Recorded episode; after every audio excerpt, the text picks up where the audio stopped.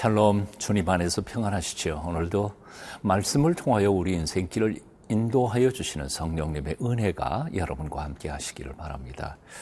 같은 사물이라도 보는 시각에 따라서 다르게 보이고요. 또 같은 사건이라도 보는 입장에 따라서 해석이 달라지는 법입니다. 어, 여러분은 어떤 눈으로 역사 그리고 세상을 바라보면서 살고 계십니까? 우리 믿는 그리스도인들은 어, 믿지 않는 사람들과는 다른 시각으로 세상과 역사를 바라볼 수 있어야 할 것이라고 생각합니다. 조국이 망해 가는 현실 앞에서 이사야는 눈앞에 일어나는 모든 사건들 배후에서 역사하시는 하나님을 바라보는 시각으로 이제 그 문제를 풀어갑니다. 오늘 본문 말씀 이사야 33장 7절부터 16절 함께 읽어보시겠습니다.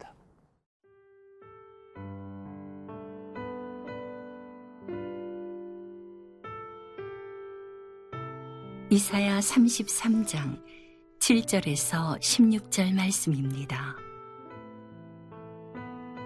보라, 그들의 용사가 밖에서 부르짖으며 평화의 사신들이 슬피 곡하며 대로가 황폐하여 행인이 끊어지며 대적이 조약을 파하고 성읍들을 멸시하며 사람을 생각하지 아니하며 땅이 슬퍼하고 쇠잔하며 레바논은 부끄러워하고 마르며 사로는 사막과 같고 바산과 갈멜은 나뭇잎을 떨어뜨리는도다. 여호와께서 이르시되 내가 이제 일어나며 내가 이제 나를 높이며 내가 이제 지극히 높아지리니 너희가 결을 잉태하고 짚을 해산할 것이며 너희의 호흡은 불이 되어 너희를 삼킬 것이며 민족들은 불에 굽는 횃돌 같겠고 잘라서 불에 사르는 가시나무 같으리로다. 너희 먼 데에 있는 자들아, 내가 행한 것을 들으라. 너희 가까이에 있는 자들아, 나의 권능을 알라. 시온의 죄인들이 두려워하며 경건하지 아니한 자들이 떨며 이르기를 우리 중에 누가 삼키는 불과 함께 거하겠으며 우리 중에 누가 영영이 타는 것과 함께 거하리요 하도다.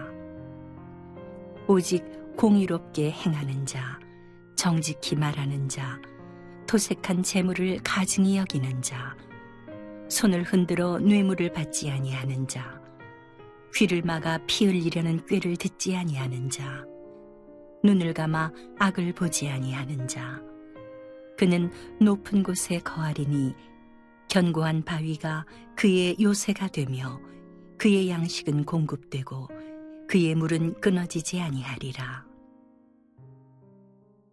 제가 7절부터 9절까지 읽어 보겠습니다. 보라 그들의 용사가 밖에서 부르짖으며 평화의 사신들이 슬피 곡하며 대로가 황폐하여 행인이 끊어지며 대적이 조약을 파하고 어, 성읍들을 멸시하며 사람을 생각하지 아니하며 땅이 슬퍼하고 쇠잔하며 레바논은 부끄러워하고 마르며 샤론은 사막과 같고 바산과 갈멜은 나뭇잎을 떨어뜨리는도다. 아멘. 하나님의 심판이 외적들의 손길을 통해서 이스라엘 백성들에게 임합니다. 그래서 큰 길은 황폐해지고 사람들은 다니는 사람들이 없습니다. 대적자들은 자신들의 힘만을 믿고 본래 약속했던 조약들을 일방적으로 파괴해버리고 그리고는 천하보다 귀한 사람들의 목숨을 쉽게 해치고 박해하고 있습니다.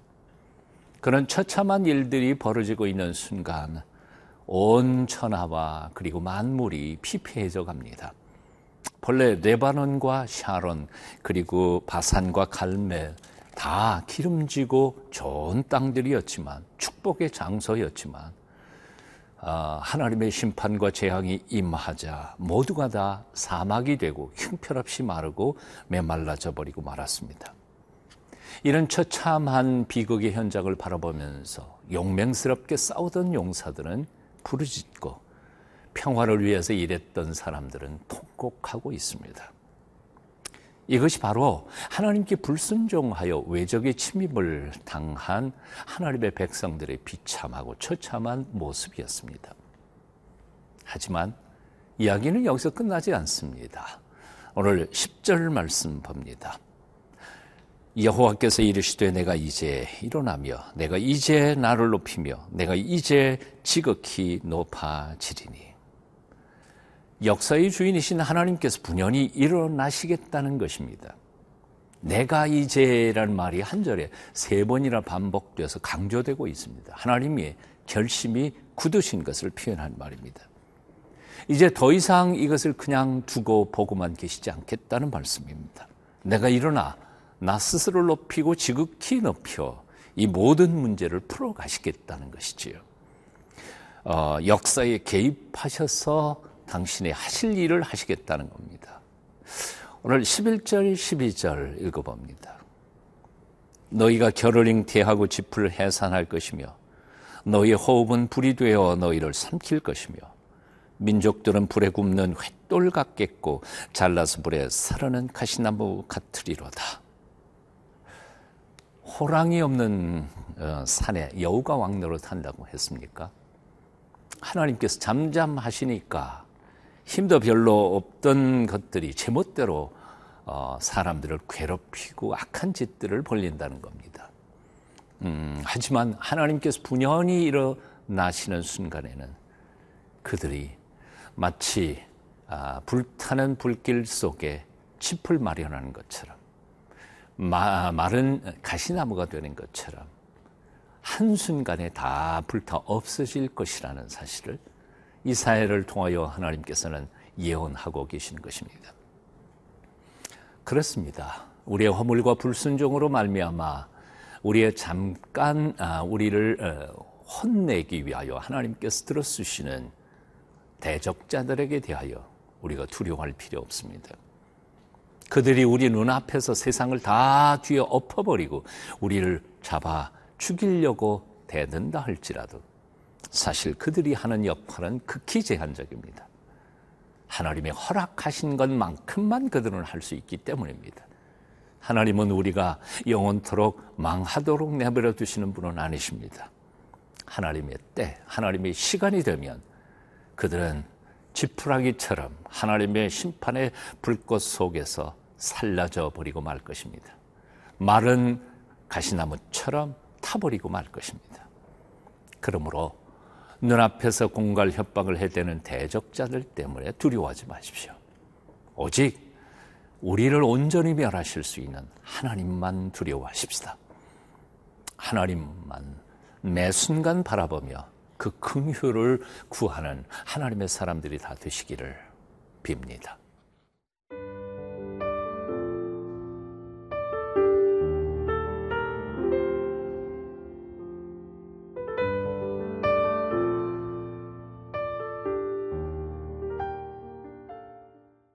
하나님의 심판이 시작되면 세상에는 두 종류의 사람들이 나타나게 됩니다. 첫째는 바로 하나님의 심판 앞에서 망하는 사람들.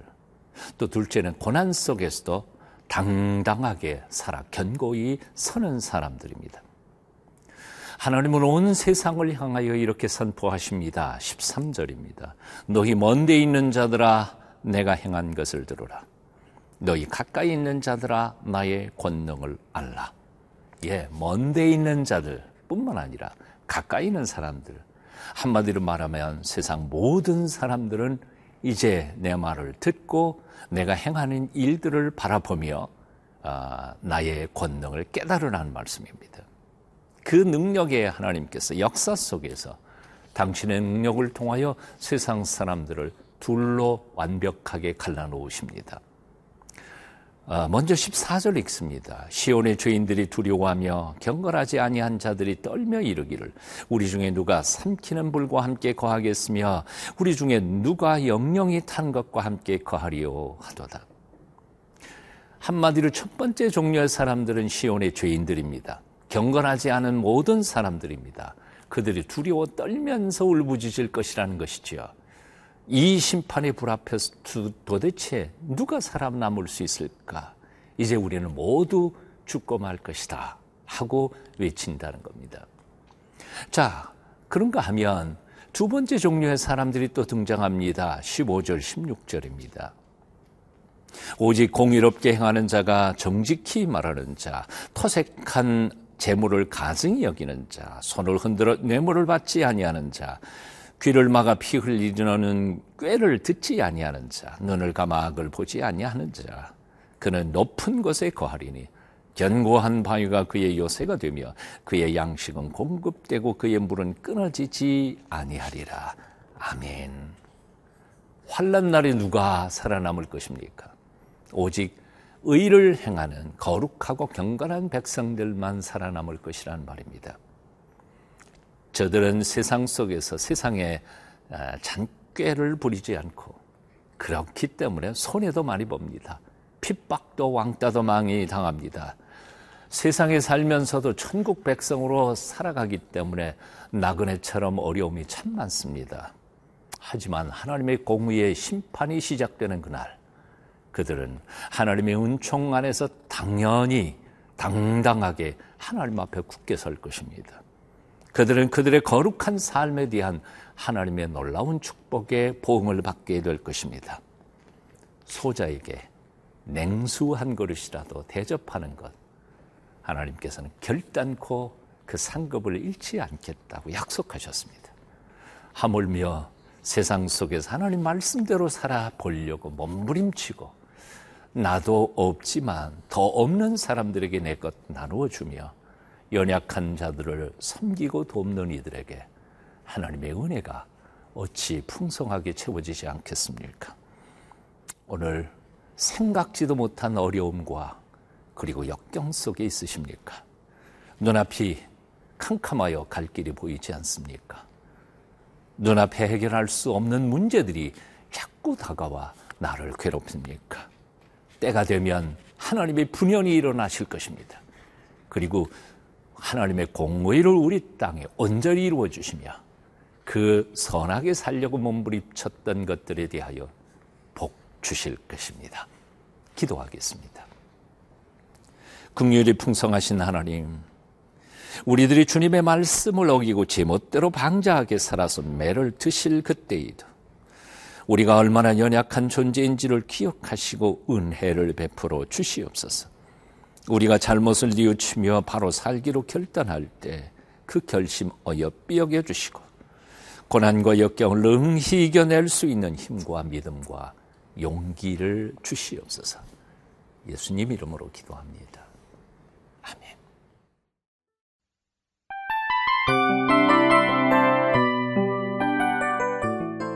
이 프로그램은 청취자 여러분의 소중한 후원으로 제작됩니다.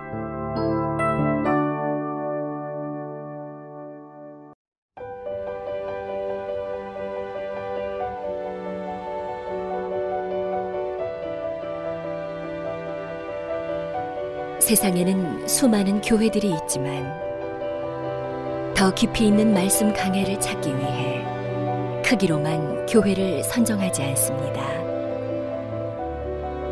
보다 좋은 영적 콘텐츠를 더 많이 나누기 위해 방송비를 받지 않습니다. 1년 365일 복음만 전하고 싶어서 우리는 광고를 하지 않습니다. 온누리의 복음을 땅끝까지 CGN TV와 함께 땅끝 성교사가 되주세요